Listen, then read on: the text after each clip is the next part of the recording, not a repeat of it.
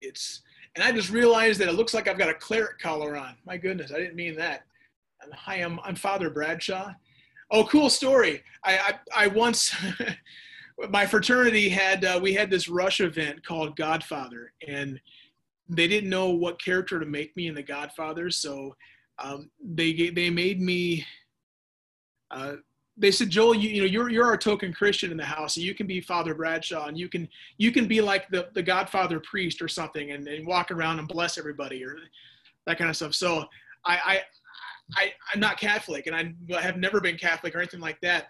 So I didn't have the the paraphernalia for that. But I I had this black turtleneck, and I put a white shirt underneath it, and it, it peeked up the top, and it literally looked like it. And uh, the next day I went to Burger King and I walked in there and I ordered a meal and, and, and the guy behind the counter, some, you know, young guy, he wouldn't take my money. And I ordered, just ordered a value meal or something and just a, a Whopper combo or something. He's like, no, your money's no good here, father. I'm like, excuse me? And, and he's like, no, no, no, no, no. You're a humble guy. I get it. You know, you, you must be the new parish priest in town. And yeah, no, no, no. I, you, you're not going to pay for your value meal, father. And I'm like trying to argue with the guy, like, I, am not even, and I, I, didn't even get out of my mouth. He's like, no, no, no. He just walks away. And I got a free meal for being Catholic that day when I wasn't even Catholic. But I'm getting, I'm getting memories of Father Bradshaw with my little collar thing here, unintended. And I didn't ask for it. And I, I tried, you know, like throw some money on the counter and just run away or something. I don't know. But yeah, so Nahum 3. Let's open in a word of prayer and let's launch. God, we thank you for Nahum chapter 3. And that's a prayer I've literally never prayed before and I've just sat at my computer last night wondering what to do and how to how to, how to go with this. And and God, I thank you for your faithfulness. I pray tonight challenges us and encourages us, and that we can find hope in a very hopeless situation. And I pray this in the name of Jesus, our Savior. Amen. Okay, so Amen. we're in Nahum 3. You can see the screen there. Um, just want to make sure everything is, I just lost my chat screen here. One second. Let me make sure it's all here.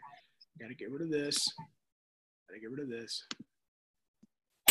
Far too much on my screen right now. Okay, so I need to make sure we get the chat thing back. I need that. That's very important. So we have that. Okay. Okay, so that is back. We have the chat. Without that, we have no way to communicate with me. And again, that, that's our Zoom rule. Everybody is muted, but uh, it is please interact with me via chat. If you have any questions or comments, send them. And in the flow of the lesson, we will uh, we'll try to get there. As always, we, we met our, our friend Mick, and Mick is our co-teacher here, and Mick is our running commentary as well. So Mick will be keeping comments going uh, throughout this. Okay, so we are in Nahum chapter 3, and this is I was joking with someone on staff late. La- I I, I work been working some weird hours, so I'm working very late last night. You know, it was maybe you know nine o'clock or something like that, getting close to ten o'clock in my office, and sitting there with this. I'm like, how in the world am I going to teach this? And it's just Nahum three is very. Um, well, you guys got my email today. Some of you did, and um, it's just it's a very hard lesson. It's just God bringing judgment and God bringing condemnation and God just boom and just Nineveh just gets it. And so it is, uh, yeah, it's, it's very, um, it, there's not, there's not a lot there to really go on. You're just like, what am I going to do with this? How am I going to teach this in a way? Because it just keeps going and going and going. And we're going to see that in the text. In fact, let's just get into the text. We don't need to hear about my commentary about this text. But something clicked with me last night, and here's what clicked. This sounds like a lot of bad news. And when does bad news, when is that a good thing? We have churches give law and gospel. Why do they give law? They give law so you're convicted of your sin. You realize, oh, I did this, so I am a sinner. And that's the very basics of the gospel, the bad news. I'm a sinner. Nahum 3 is nothing but bad news. So that's a good thing. It fits very nicely in. We have to understand the bad news before we can understand the good news. So that clicked for me late last night. I hope it works out well. Let's dig in here. Uh, Nahum 3, verses 1 to 4. Woe to the city of blood, full of lies, full of plunder, never without victims, the crack of whips, the clatter of wheels, galloping horses and jolting chariots, charging cavalry, flashing swords and glittering spears, many casualties, piles of dead, bodies without number, people stumbling over the corpses. All because of the wanton lust of a prostitute, alluring, the mistress of sorceries, who enslaved nations by her prostitution and peoples by her witchcraft. It's like I done reading that last night. I'm going, oh my goodness. I I have some wonderful, wonderful people in, in my in this in this great group we have, and I don't anticipate reading this and just going, yay. I just read the word prostitute. And you look in the next section, it just gets even worse. Like, wow, this is like the least politically correct chapter in the Bible. It's really, really, really hard. And it's hard for modern ears to hear this. In fact, if you want to read ahead, look at verse 5. I'm not looking forward to verse 5. I wasn't last time, but what am I going to do with this? And this is who they were. And I put a text here, 2 Kings 9:22. We have the same word here in, in the Hebrew. How can there be peace? Jehu replied, and this is at the top of the page here. You can see on the screen share. How can there be peace? Jehu replied, as long as the the harlotries or idolatries and witchcraft of your mother Jezebel abound. So evidently, there was something about Nineveh. They were blood, lies, plunder, and victims. They were all about warfare and killing people and hurting people. And and the city of blood was going to have some blood. It was going to be their own blood. And we have here in verse 2 and verse 3 kind of the sounds of their defeat. Like it's, it's the chariots and the swords. It's like they're losing. The, the God is finally sending the, the, the army. Here they are. And they're being destroyed. And in verse 4, the alluring prostitutes, sorceries, enslaving witchcraft. What in the world's going on there? Well, you got to understand, especially in the ancient world, um, we will see this in the Greek, this idea of witchcraft, and or it's kind of it's, it's a the Greek word is pharmakia, and so it, we, we get the word pharmacy for that, and so it's pharmacy. If you really think about drugs, drugs are control is you take a substance into you, especially like medicinal drugs. You take a substance into you and it controls whatever you got going on, your symptoms, your disease, whatever it is. It's a control thing. And so, evidently, in the ancient world, people use magic and sorceries, that kind of stuff, in order to control people. And so you can think about it in a cheesy sense, like love potion number nine kind of thing. You drink the potion and you're going to fall in love with the first person you see. That's a control thing. It's all control. So evidently, Nineveh had this reputation of a control. And they would bring people in and they would bring in, they would enslave people. They would have this control element to them. And they had some kind of a magical element to controlling nature about them that they just had this really bad reputation with regards to this. So much so that God's seeing it and pointing it out. And I don't know exactly what it was. I don't know exactly what it was they were going through. You, you can look back into history and find out maybe some examples of what's going on here. But evidently, it left a really bad taste in God's mouth because it's the first thing God does. He compares them to a prostitute. And a prostitute promises something but never does deliver. So you would not go to, I've never been to a prostitute, but you would not go to a prostitute and look for love. The best you're going to get is lust. It's like a transaction. You're not going to give uh, the three S's of love selfless, sacrificial, or service. You're not going to get that. It is just, it's just not there. You're, you're just going to get a lure and you're going to get nothing in your mouth. You're just going to take a drink and it's just nothing inside there. It's just, it's empty. It's nothing. And that's what Nineveh was there was just nothing to us. They, they were causing all these people around them to either be defeated or bringing them in and enslaving them and causing them to embrace this very nothing. And so, yeah, but what do we do with that?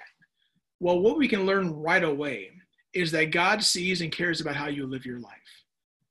He saw and he actually cared about how Nineveh lived their life. He cared enough to punish them.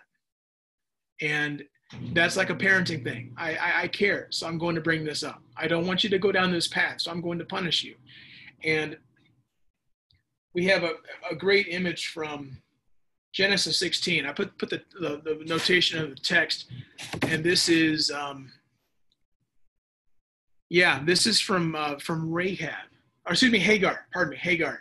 Uh, so the she just got kicked out, put out of this out of the scenes, and she says she gave this name to the Lord who spoke to her. You are the God who sees me, for she said, I have now seen the one who sees me. I like that. Yeah, mixing the city of blood, their accusation, very murderous city, lies and plunder. They preyed upon their victims. Yeah. Yeah, very much rejoicing. Yeah, the bad, the bad nations often compared to the horror of Babylon, like in Revelation, they can't say they weren't warned. Yeah. And you got to say this is that, you know, God also calls, I mean, that's the whole purpose of the book of Hosea, is that Israel, God's people, his bride, are whoring themselves to every other idol and deity. And so he tells Hosea, marry this prostitute and redeem her. And his entire marriage is like an object lesson of God's marriage with Israel. And so it's like God's not just calling Nineveh a prostitute. It's like there's that very idea of if, you you commit yourself to God, but you give yourself to another, what are you doing? It's like you are prostituting yourself, your your allegiance, your emotions, your commitment. Yeah, God sees and cares about how you live your life, which is very comforting. It was comforting in Hagar's side. It is also very terrifying, and we'll get to that. God condemns unrepented evil. Romans 2 5 and 6 says this, but because of your stubbornness and your unrepentant heart, you are storing up wrath against yourself for the day of God's wrath, when his righteous judgment will be revealed. God will repay each person according to what they have done. So God sees and cares about how you live your life. God condemns unrepentant. So how do we possibly apply the first four verses of Nahum 3? God sees people when they're evil. And God condemns evil when it's not repentant. Why do I bring that up? Because 150 years earlier, God saw they were evil and they repented, and God did not destroy. That's in Jonah's day. In fact, we were joking. Nahum chapter 3 was a, a, chapter that Jonah was swimming in. He would have loved this chapter 3 this is what he's going on. I don't want you to, I don't want you to, to forgive them, God. I don't want you to deal with them. I knew you were the kind of God who forgives. I want, I want this. I want judgment. They deserve judgment. They don't deserve forgiveness. They don't deserve that. Are you kidding me? See, God sees and cares about how you live your life. God condemns unrepentant evil, and how you treat others matters to God. First Thessalonians 3 says this May the Lord make your love increase and overflow for each other and get this, he's writing to a church. So he, of course, be good to each other. But then he adds this, and for everyone else. It's like, you should be showing love to everybody. Oh, well, he is my enemy. Okay. Jesus says, love your enemies. Pray for those who persecute you. And um, yeah, in fact, Mick texted in, arguably David did worse sins than Saul from our perspective, but David actually repented and Saul never did. Great point. Unrepentant evil is a problem. See, here's the deal, and I texted this to you, I put this in email today. Romans 5:10 talks about we're enemies. Those of us who aren't reconciled to God, we're enemies of God. So this whole chapter of God dealing with his enemies and, and, and condemning them, that's us. Outside of Jesus, that's everybody. Adam and Eve kicked out of the garden. I'm using my fingers. Kicked out of the garden. If they stay unreconciled to God, they're done. Done. There has to be reconciliation again. Christ has to pay that penalty to bring that recon. If that never happens, you're Nahum chapter 3. You're God's enemy. And God must show his justice to deliver his wrath upon your sin to be a just God. That, that can't be sidestepped. And how you treat others matters to God. You hear that, Nineveh? You hear that, class? How we treat others matters to God. So this is this is why Nahum 3 is probably going to be a great lesson because it ties right to us. Because as much as we look at Nineveh and go, oh, geez, Nineveh. No. Outside of Jesus, we are Nineveh. It's like that's our story. This is our story. And we need to understand that. We continue on, five to seven. All right, here we go. Oh, there's that there's that phrase from last week. Oh, scary verse. I am against you, declares the Lord Almighty. Now, some of you wish this, this verse would stop right there. I was joking with, uh, not really joking, I was just kind of pleading with one of my, my coworkers who happened to be in the building last night. And I said, I'm going to have to teach this class with verse number five. And there's going to be sweet ladies in my class. I don't want to read this verse in front of them, but I have to. I am against you, declares the Lord Almighty. I will lift your skirts over your face.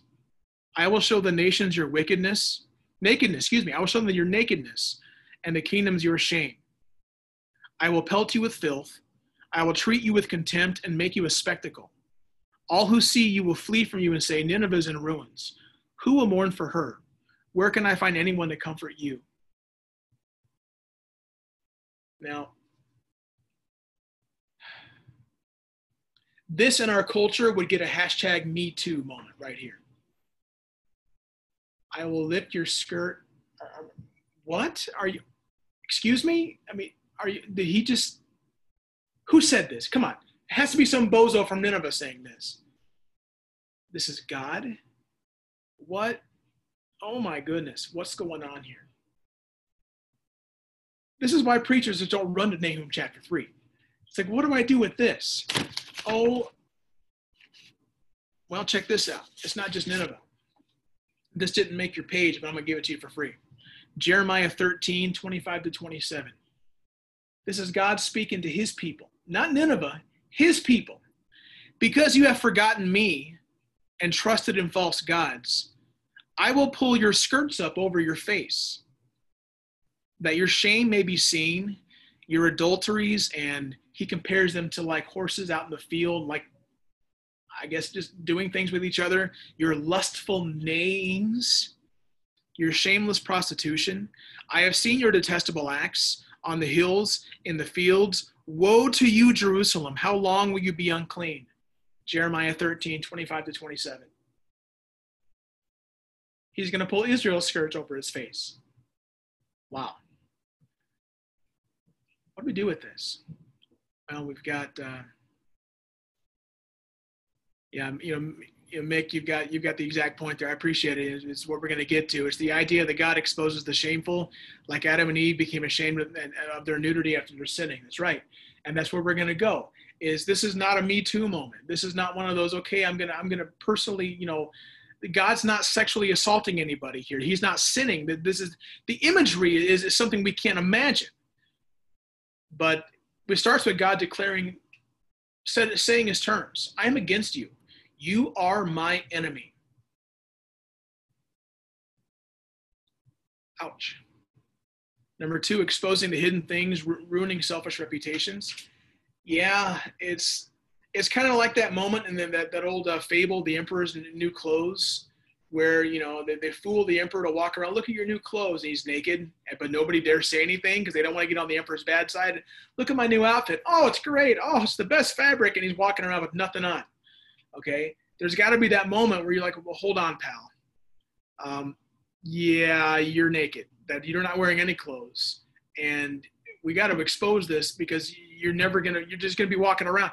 So yeah exposing these hidden things evidently Nineveh had this reputation that was not a good reputation, but God's exposing that. Some of this this hidden underbelly of their culture, God is exposing it, and it's so powerful. Like like the imagery he uses is walking up to a prostitute who is already feeling her own shame and, and, and exposing what's going on underneath.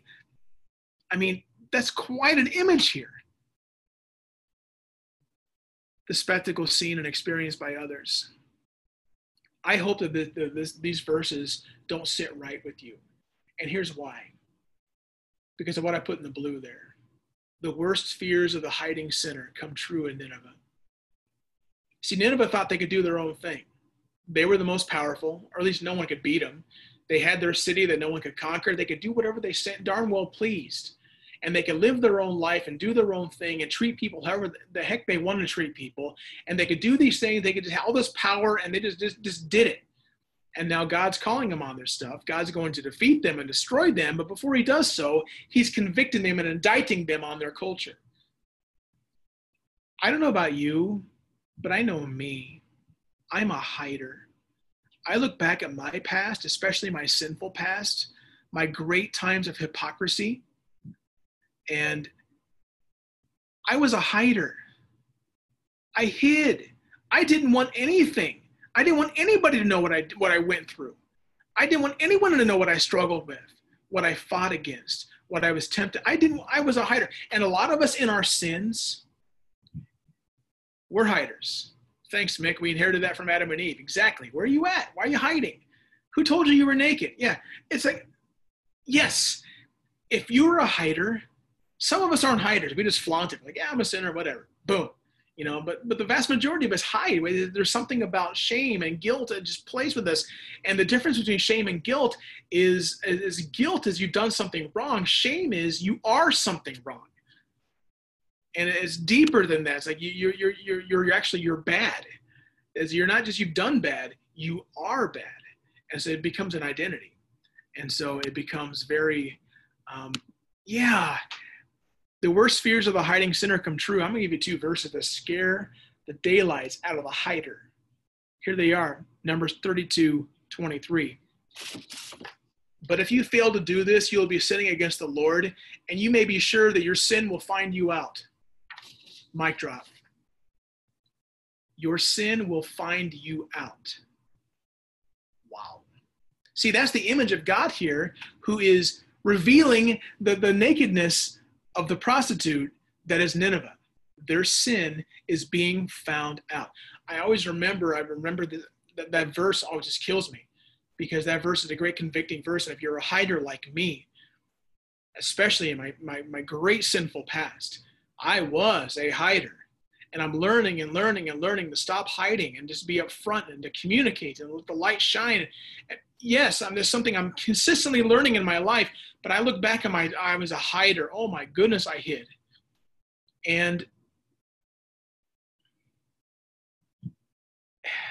it's like the revealing na- nature of that, that, that numbers 20, that, that, that numbers, that numbers verse hurts. Your sin will find you out. I'll never forget, there's an Erwin Lutzer biography he wrote. And he said in the biography, his mother used to pray over him every day May your sin find you out. That's a comforting prayer, Mom. Thanks. It's like, dang. Wow, you go there, Mom. How about John 3? John 3 is also terrifying. Did I lose it? Here it is. This is the verdict. Light has come into the world, but people love darkness instead of light because their deeds were evil. Everyone who does evil hates the light and will not come into the light for fear that their deeds will be exposed. Uh oh. I call that cockroach theology. You go into a dark area, you shine the light, what skitters away? Cockroaches. They don't want the light because all of a sudden they got to go, yeah, um, yeah, uh, you don't want to come into the light for fear their deeds will be exposed. But whoever lives by the truth comes into the light so that it may be seen plainly what has been done has been done in the sight of God. Yeah, God's revealing sin here, and he uses graphic image of a prostitute and the skirts being lifted over the face to reveal something graphically. It's like they were sinners. And um, yes, sin is shameful. Sin is embarrassing. Thank you, Mick. Hebrews 4.13, nothing in all creation is hidden from God's sight. Everything is uncovered and laid bare. Yes, exactly. Literally in the case of this image in Nahum chapter 3, literally uncovered. Like skirts pulled over the head uncovered. Like, I mean, seriously, that's that graphic. And that's that is not a PG-13 image. Any of you who are like, well, the Bible's not rated R. Yes, it is. There's plenty of places in the Bible. You can go right to the cross. That's rated R. I mean, that's as bloody as it gets. Um, yeah, the worst fears of the hiding sinner come true in Nineveh. Perspective 8 to 13. Are you better than Thebes? Powerhouse city, by the way, one of the major forces of the day. And by this time in history, they had just been conquered. But they were the, they remember you had Babylon up here, or Assyria up here, Babylon over here, and down here you had Egypt. Big time powerhouse Thebes, big time. And so in Josiah's day, it was, you know, one side versus the other side, and he got in the middle, and then the, the, the Egyptians killed him. So it's like, okay, it was right. But are you better than Thebes? Situated on the Nile with the water around her, the river was her defense, the waters her wall. Cush and Egypt were her, were her boundless strength. Put and Libya were among her allies. Yet she was taken captive and went into exile. Her infants were dashed to pieces at every street corner. Lots were cast for her nobles. All her great men were put in chains. You too will become drunk. You will go into hiding and seek refuge from the enemy. All your fortresses are like the fig trees with their first ripe fruit. When they are shaken, the figs fall into the mouth of the eater. Look at your troops. They're weaklings. The gates of your land are wide open to your enemies. Fire has consumed the bars of your gates. So we see who, who they were, how God responds, and now for some perspective. And he's saying this to people who were kings of perspective. Check out what Sennacherib, his messengers say in Isaiah 36. It's on the page here. And they're surrounding Judah. They've already dealt with Israel, they took them out. But now they're coming down south to take on Judah. He says, Do not let Hezekiah mislead you when he says, The Lord will deliver us. Have the gods of any nations ever delivered their hands from the hands of the king of Assyria? Who of all the gods of these countries has been able to save their lands from me? How can how then can the Lord deliver Jerusalem from my hand? He's giving perspective. He's like, yeah, yeah, yeah. Everybody else prayed to their gods too, but then they lost. So what's that say about your gods? So this this Yahweh you pray to, what's he gonna do? Everyone else has failed. He's got nothing on me. Yeah. God hears that stuff, doesn't he? Because now God's coming at you, Nineveh, Assyria. God's letting you know what is what, Assyria. Here it is. Your defenses are not enough. You're not strong enough. Nobody can deliver to you. You are utterly exposed. You're done. You have no physical hope at all when it comes to Almighty God. And so in the blue here, a sinner has literally no answer for his sin apart from Jesus. None. There is no answer. Acts 4 salvation is found in no one else. And he's speaking of Jesus here in the context. For there is no other name under heaven given to mankind by which we must be saved. That's it. A sinner has literally no answer for his sin apart from Jesus. That's it. You're done. See, the bad news is you're a sinner, and your sin. So if you look at the Ten Commandments, I, I, I, I just broke one of the commandments. You know, I, I just stole a piece of candy from the store when I was a kid. It was just a little piece of candy, but you're a thief. Well, I just told a little lie. I mean, it was a little. I mean, it didn't really mean that you're a liar. You know, uh, I didn't commit adultery. According to Jesus, you probably have.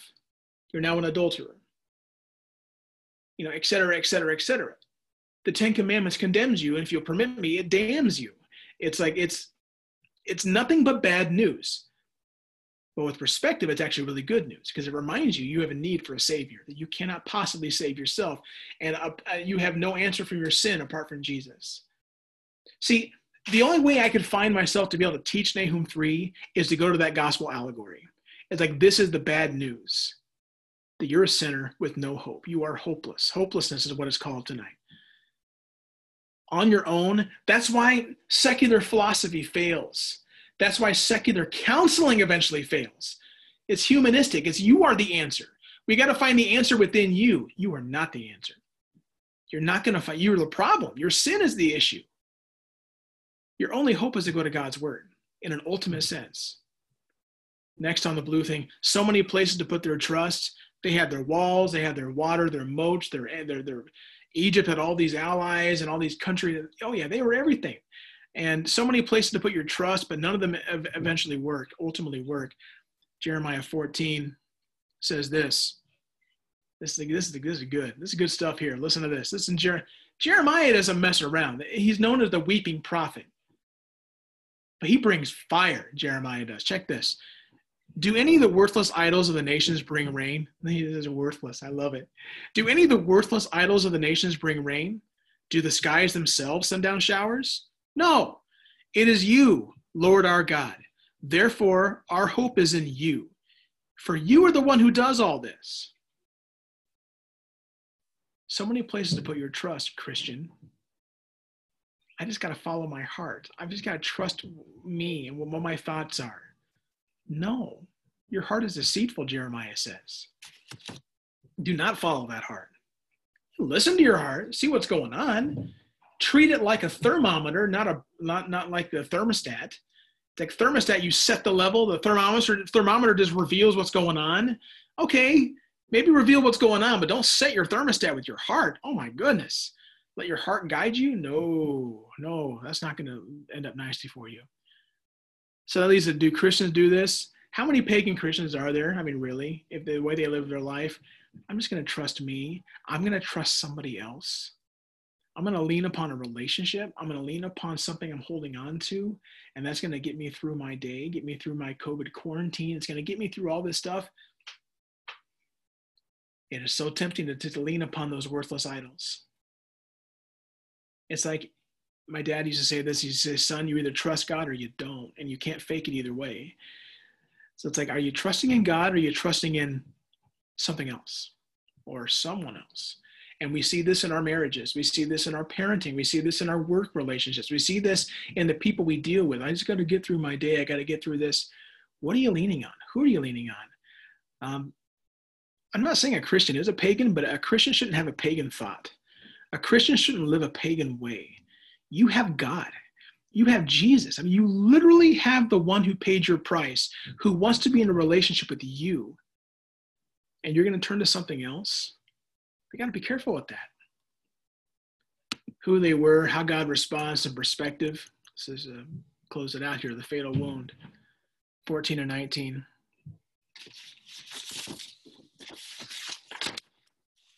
Draw water for the siege, strengthen your defenses, work the clay, tread the mortar, repair the brickwork.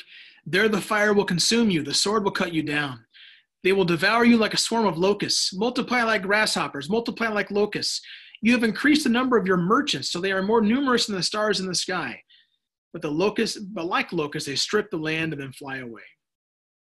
Your guards are like locusts, your officials like swarms of locusts that settle on the walls on a cold day. When the sun appears, they excuse me, they fly away, and no one knows where. King of Assyria, your shepherds slumber. Your nobles lie down to rest. Your people are scattered on the mountains with no one to gather them. Nothing can heal you. Your wound is fatal. All who hear the news about you clap their hands at your fall. For who has not felt your endless cruelty? Oh, this is like a Facebook thing. You're scrolling down your feed, you realize the person who seemed to have everything, all of a sudden they had a bad thing happen to them and you wouldn't dare, you know, go ha ha ha ha ha. Wow, look at that, you gained weight, or oh my goodness, you lost your job. Boy, you were you treated me badly in high school. Now look at you. You wouldn't dare. You're thinking it, but you wouldn't do that. All these people are clapping their hands. I used to remember I was in high school. I was the um, just kind of the the chubby, quiet kid. I didn't come out of my shell till college, and yeah, and we show up to the, the, the reunion, our first reunion, and all the guys who were the uh, the perfect, good-looking, handsome guys had all gotten balder, and they all had beer guts. I just noticed that looking around the room, like, wow, there was that guy. Boy, he dated anybody he wanted to. Boy, that look at look at her. And I'm just sitting there, just walking around the room, going, dang, you know, life is just weird like that and I was just tempted to internalize those moments and go, wow, yeah, he's uglier, he's uglier. She's, you know, she had everything, but boy, look at her now, and all this stuff, and then think about me. And I was just, I was just wanting to do that, and and that's the image we get here. That's the image we get here. All are going to clap their hands because you're now ruined, Nineveh. All these people you have harmed, they are going to clap their hands. Your wound is fatal. Your reputation can precede you, and your reputation can follow you. And Re- Nineveh's reputation has preceded her, and it's also followed her. Hopeless and helpless. There's no hope for Nineveh. They had hope once in Jonah's day, where God called them to repent and sent the unwilling prophet to do it. And it happened. They repented. But they went back to their old ways. Here they are. The fatal wound. I was thinking about this.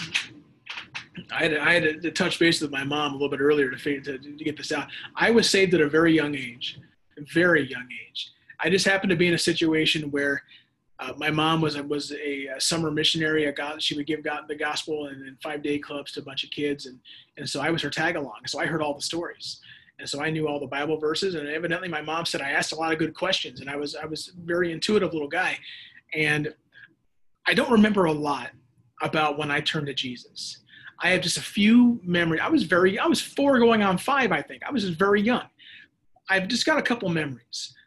One memory was I remember praying a prayer in a parking lot um, at uh, A.E. Staley Manufacturing in Decatur those of you who are Bear fans know that the Bears used to be called the Decatur Staleys. And they, if you look at the when the, when the football team ever shows up again, you'll see the little Staley the Bear on the sidelines. That, that came from that parking lot. That area is where they kind of played their first practices around those little cooling stacks. So kind of right around the Bears first got their start is where I gave my life to Jesus. And in Decatur, Illinois, I just remember praying praying there in the car, waiting for Dad to get out of work. And I, I remember another thing. I just remember, and this came to my mind today when I read, You Have a Fatal Wound. I remember a story my mom told me. I had to call her to double check this story, make sure I had it right. And, you know, she, bless her heart, she this many years ago. But I, read, it was a story of Achilles. And, uh, you know, Greek mythology, Achilles ended up, his mom was able to dip him into some magical water or ointment or something. And everything that that ointment touched was impervious to any attack. He was, he was, he could not be defeated nothing could harm him, but she had to hold him by the tip of his little little heel to dip him in there. And so because her fingers were on that little tip of his heel, today we call it the Achilles tendon, is that wasn't covered. And so uh, the river Styx, okay, is what it's called. Okay, so that wasn't covered. So that little area was his one fatal flaw that he could not be defeated except if it hit right there. And so, yeah, it made me think of that. And that is our fatal flaw. No, not our Achilles tendon, none of that stuff, but sin our sin. Like Nineveh, none of us has a chance at fixing our sin. In fact, if you look at the gospel straight up, our salvation straight up, all we bring to salvation is our sin that has to be dealt with. And we can't deal with it because if we could deal with it, God couldn't give us grace because grace is never earned or deserved. So, all I bring to salvation is my sin. All I bring is my Nineveh my hypocrisy, my shame, my guilt. That's all I can do. All I can do is bring my Nineveh and leave it upon God and say, God, take it, heal me, forgive me. I don't deserve it. Now, I don't know exactly what I got at age four, but I had enough. And I understood that I had a fatal flaw from the Achilles story. So they have a fatal wound. I wanted to I wanted to close here using a hospital analogy, the ICU and the morgue. See, Nahum chapter 3 is a great chapter now because it leads, we just received the bad news. But here's the good news you have a fatal flaw. You're a sinner. You have no chance to help yourself or heal yourself. You're done. But there's good news because you're turning to the one who can the ICU versus the morgue. So many people look at salvation and they say, oh, yes, it's like I'm in the ICU at the hospital. You know, the place you don't exactly want to go, but if you're there, you're really up against it. You're really going through something really, really hard. But if eventually, you know, most times there's people who die in the ICU, of course, but most, most, I mean, if, if you do the right thing, you take the right medicine, a lot of people can graduate to leave the intensive care unit and be get a regular hospital room. So people look at salvation that way. They see, I'm pretty done. I'm, I'm really done. But I'll do my part. God will do his part, and I'll get saved. But I put to you, there's another wing of the hospital that is a better image for salvation, and it's not the ICU. Because in the ICU, the doctors and the nurses and the caregivers, they have to do their part and they got to hook you up to all these medicines and IVs and all these treatments. But then you got to fight and you got to try to get better. You've got to do your thing and you've got to take the medicine. You have, you have, there's something you have to do. They do their part, you do your part. Okay. But there's another wing in the hospital that's better for salvation. And that's about 17 floors south of the ICU. It's the basement, the sub basement it's the morgue. Ephesians chapter 2. As for you, you were dead in your transgressions and sins, Not you were on life support. Not we gave you an IV drip. Not, you know what, you're almost there, but we got a plan for you. You have a chance. No, you were dead in your transgressions and sins, in which you used to live when you followed the ways of this world, Nineveh, and the ruler of the kingdom of the air, Satan, who is now at work in those who are disobedient. All of us who lived among them, all of us who lived among them at one time, gratifying our cravings of our flesh, following its desires and thoughts. Like the rest, we were by nature deserving of wrath.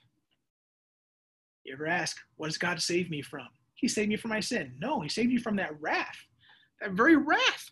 But because of his very his great love for us, God, who is rich in mercy, made us alive with Christ, even when we were dead in our transgressions. It is by grace you have been saved. Now I've got my mother in this Zoom class with me. My mom raised me a certain way. I am not a tattoo guy.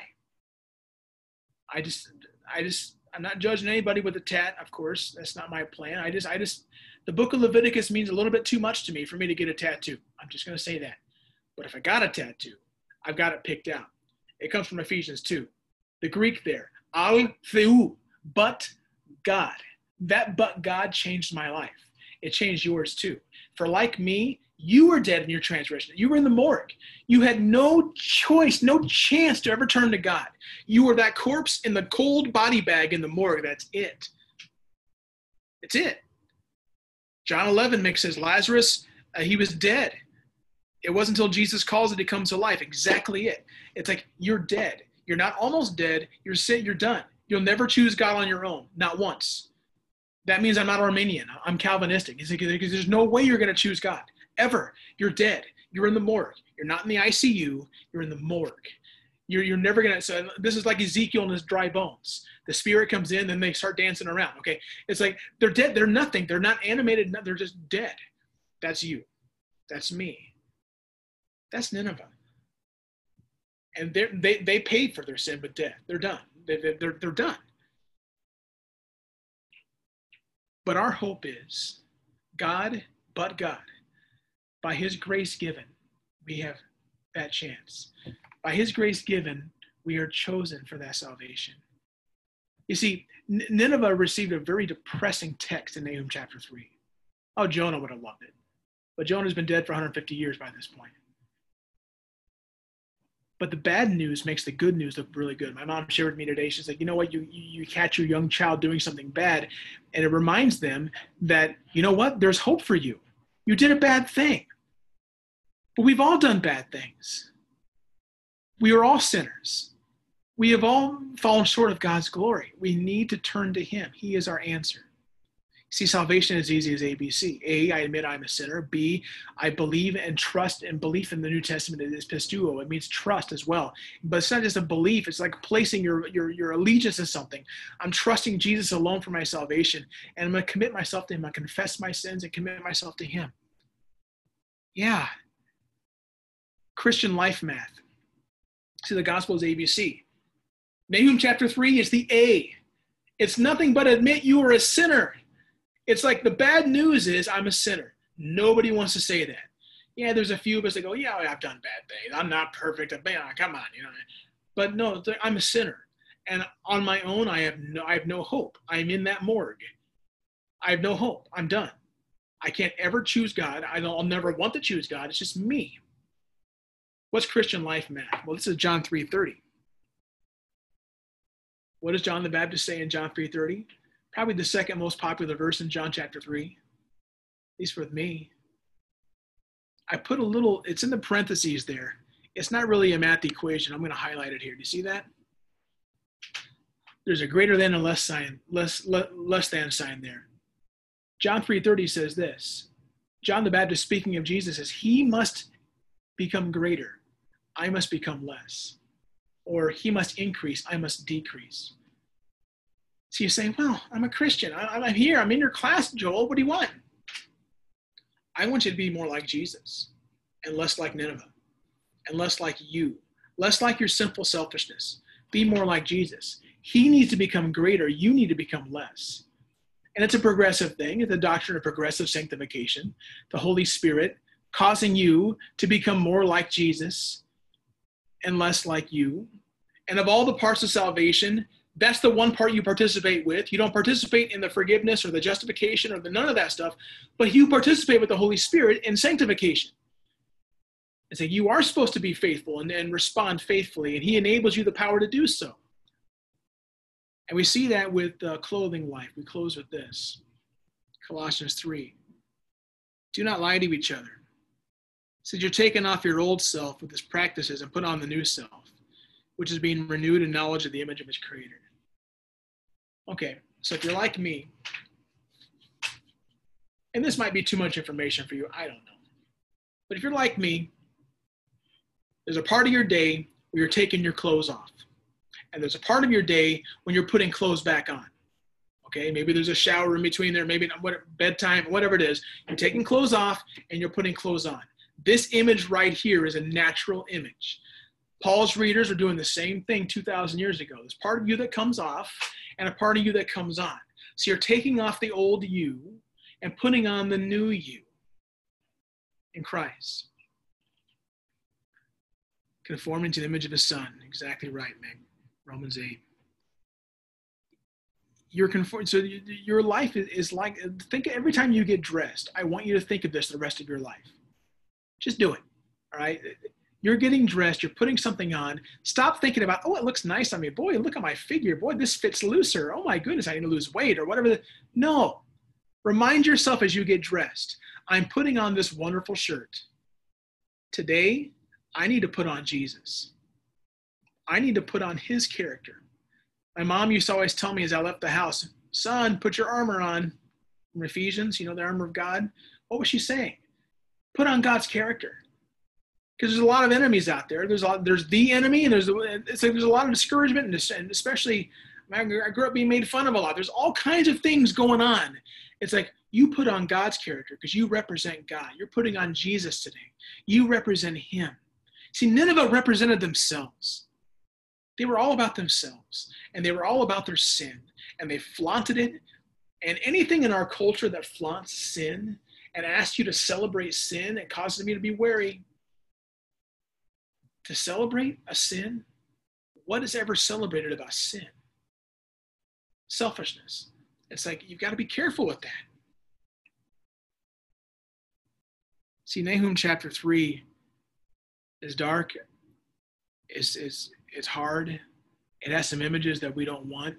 But I got to tell you, the hardest image is when the, the skirts are lifted up. But when that happens in your life, when your sin finds you out, it's terrifying. I live that. It's terrifying. But there's hope. When light shines into the darkness, there's hope. There's hope for forgiveness. There's hope for truth. There's hope for reconciliation. As long as you stay in the darkness, nothing ever changes. Nothing ever gets better. And all you do is want to hide all the more. Nahum 3 is terrifying, but it also leads to hope. There's a chance. Only if you submit yourself to God. Our first response mix says growing up growing out of gratitude because jesus gave us life eternal i'm grateful. I'm grateful the fact that my sins found me out. It wasn't. I'm sure they just became crispy critters in jonah's day nineveh responded with humility and they survived here they're done i want to close with a reminder for something real quick I'm going to be taking a couple weeks off. I've been a I've been a COVID soldier here. It's uh, everyone else seems to have taken time and uh, done different things. We have gone strong even through quarantine season. We have reinvented the wheel like two or three times with how this class has had to undergo itself. And I am stepping away for two weeks, and I'm just going to. Uh, so, for two weeks there will not be Zoom classes. That's that's the sad news. Okay, I just I need to need to I need to uh, to step away for a couple weeks and, and just rest. With some good news, we have a co-teacher. His name is Mick, and he, he does a great job.